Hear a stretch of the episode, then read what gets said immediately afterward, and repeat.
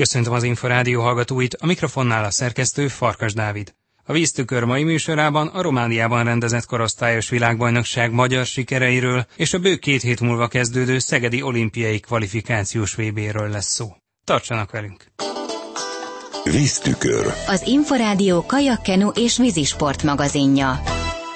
10 arany, 6 ezüst és 5 bronzérmet szerzett a magyar ifjúsági és U23-as válogatott a romániai világbajnokságon, ezzel az érem táblázaton első lett. Dzsubák Tamás kérte részletes értékelésre Makrai Csaba szövetségi kapitányt. Kiemelkedően jónak értékelem, főleg ha abba gondolok bele, hogy tavaly a világbajnokság után azért nem tűnt ennyire rózsásnak a, az utánpótlás helyzete, tehát látszott, hogy a női kajakosaink jók, és hogy idén is jók lesznek, de például férfi kajakba egy elég nagy űrt láttunk, és ahogy egyébként a tavalyi világbajnokságon bebizonyosodott, hogy tehát volt egy Kós Benedekünk, de azon kívül igazából nem szerepeltünk jól. Ehhez képest most idén szenzációsan jók voltak a fiúk. Felnőtt Rédlő András ehhez a feladathoz, és tényleg fantasztikus két egyéni győzelmet aratott, ami lássuk be párját ritkítja, úgy, ahogy tavaly a Kós Benedek is. Azért ez így nem sűrűn szokott előfordulni. Aztán ugye kajak párosba Őri Erdély párosunk, aki tavaly ötödikek voltak, azok most második helyen végeztek, tehát ez is egy jelentős előrelépés volt. A négyesünk, az 504-esünk, ami tavaly hetedik helyen végzett, az úgy szintén fölkerült a dobogó második fokára, és ez önmagában is egy, egy nagyon jelentős előrelépés volt a tavalyihoz képest. Nyilván a, a női kajakosaink azok hozták a, hogy úgy mondjam, kötelezőt, de de azért ne gondoljuk, hogy ez természetes. Nagyon komoly rivalizálás van, látványosan erősödtek a németek, nagyon komoly energiákat fordítanak az utánpótlásra. Hát ez látszott is, hát tavalyhoz képest nagyon megerősödött a német csapat. De ugyanezt elmondhatom a többiről is. A kanadaiak most már nem csak kenuba, hanem kajakba is nagyon erősek. A beloruszok, oroszok, dánok, azok ugye minden szakákba jelentősen erősödve szinte mindig dobogón ott voltak, és, és tényleg nagyon komoly konkurenciát biztosítottak. Hát visszatérve még a mi csapatunkra, női kenuban mindenképpen szeretném megemlíteni Göncö Laura Opavski Réka párosunkat, akik serdülő létükre bízták ki a jogot a világbajnokságon való indulásra, és ott is hát gyönyörűen helytálva 500 méteren, ami 500 párosban, ami olimpiai versenyszám, második helyezettek lettek. Tényleg csak a kanadaiak verték meg őket, 200 méteren pedig harmadikok. Itt a kanadaiakkal és a kínaiakkal, kínaiakkal vittak nagy csatát, és azt gondolom, hogy a szenzációsan nagyot alkottak. Ami egy kicsit gyenge láncszemünk, az ugye a felnőttben is látszik a férfi kenu, de itt is főleg 23-ban láttam egészen jó teljesítményeket, például Adolf Balázs C1000 méterét, ami negyedik helyet ért, kifejezetten jól szerepelt, és azt gondolom biztató lehet a jövőre nézve. Ugyanígy a C2 500 méteren Zombori Dominik és Koleszár Zoltánnak a szereplésére, ami úgy szintén nagyon biztató volt, és azt gondolom, hogy hosszú távon mindenképpen érdemes velük foglalkozni. Egy pár éven belül én szerintem odaérhetnek a felnőtt élmezőnyben is. Az 23-as csapatunkra még továbbiakban ugye a, a női szakágunk az megint nagyon szépen teljesített, Lucanna győzött, Kupnoniemi győzött, és a négyesünk is második helyen ért célba. Mi meg érdemes mindenképpen kiemelni Bíben Karina és Bakó Olgát, akik tavaly még is világbajnokként vettek részt ezen a versenyen, és most egy korosztálya följebb is nyerni tudtak.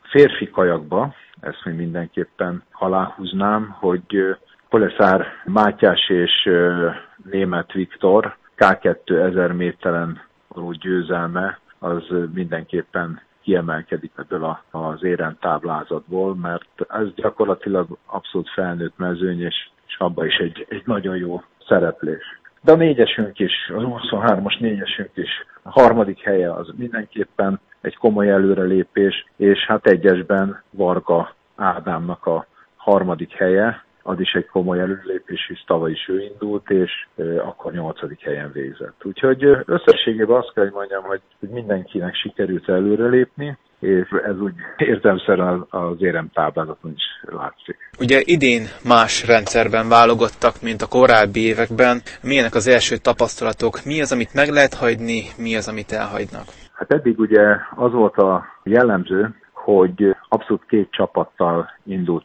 a világversenyeken. Az A csapat indul a világbajnokságon, B csapat az Európa bajnokságon. Most ezt a tavalyi és tapasztalat alapján annyiban változtattam meg, hogy az Európa bajnokságon az úgynevezett B csapatba beraktam olyan egyébként A csapatban induló vagy szereplő versenyzőt, aki egyébként a saját távján, mondjuk akár egy kajak egyes vagy kenu egyesbe második volt a válogatókon, de mondjuk abban a versenyszámban ő nem indulhatott mondjuk az Európa-bajnokságon a régi elvek szerint, mert ugye csapattagja volt a, a világbajnoki csapatnak. Így sok esetben az Európa-bajnokságon a negyedik, ötödik, adott esetben a hatodik legjobb egységünk indult vagy képviselte az országot. Ezért nem is voltunk olyan sikeresek az EB-n. Nem csak elsősorban a siker miatt gondoltam ezen változtatni, hanem azt gondolom, hogy azok a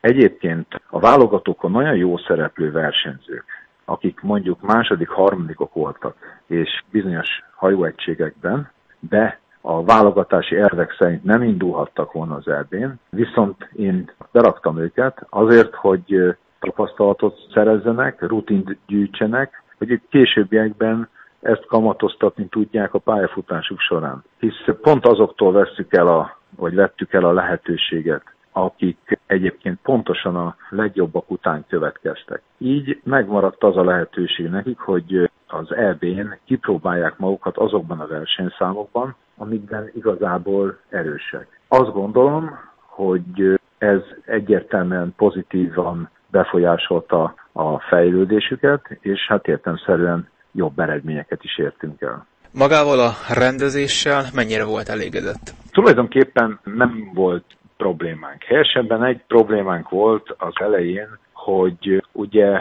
mint egy szabadtéri sportág, de hát valamiféle hajótárolást és egy fedett sátrat biztosítanak a versenyzők számára ahol adott esetben le tudnak pihenni, át tudnak költözni, eső elől el tudnak bújni, ahol a gyúrok tudnak használni, tehát egy kis élettér a versenyzőknek, edzőknek. Na most az elején ez egy kicsit nyögvenyelős volt, mert, hogy úgy mondjam, nem kerültünk jó helyre. Magyarul kicsit kiszorultunk a többiek közül, amit hát jeleztünk is a rendezők számára, akik sikeresen orvosolták, úgyhogy végül is Utána már nem volt, hogy úgy mondjam, gondunk ezzel, de úgy egyébként azt gondolom, hogy magával a versenyrendezéssel nem volt semmi probléma. Zöggenőmentes volt, szállásunk, étkezésünk, azt gondolom, hogy hibátlan volt. Talán a versenyre való kiutás, utazás volt egy picit szűkre szabva, mármint ezek a shuttle buszjáratok nem voltak elég sűrűn járatva, viszont ezt meg tudtuk oldani a mi saját mikrobuszunkkal, úgyhogy tulajdonképpen ezen is, is tudtuk orvosolni, ezen is tudtunk lendülni, úgyhogy összességében azt mondom, hogy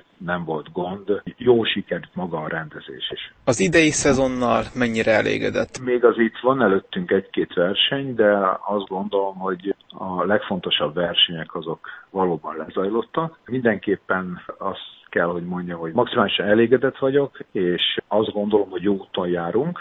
Azt is látom, hogy a 23-as korosztályban kell egy olyan továbbfejlesztő programot csinálnunk, vagy helyesebben folytatnunk kell azt a továbbfejlesztő programot, amit tavaly elkezdtünk. Ezt nyilván ezt úgy hívjuk, hogy Párizs program, Párizs keret, ami a fiatal felnőtt versenyzőknek ad egy olyan bázist, hátteret, olyan lehetőséget, ahol tovább tudnak fejlődni. Ez egy, ez egy hogy úgy mondjam, egy nagyon szűk, de kifejezetten az él versenyzőknek az igényeit kielégítő és azok fejlődését szolgáló keret, ami azt gondolom, hogy, hogy az idei versenyeken már mutatta a hozadékait, a pozitív hozadékait, ezt tovább kell fejlesztenünk, tovább kell működtetnünk, még hatékonyabbá tenni, még komolyabb programokkal és lehetőségekkel, mérésekkel és mindenféle orvosi és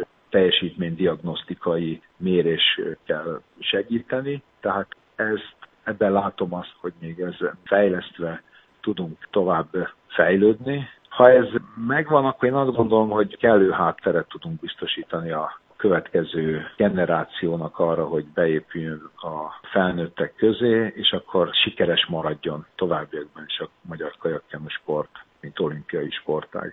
Makrai Csabát, a Magyar Kajakkenu Szövetség utánpótlás szakvezetőjét hallották.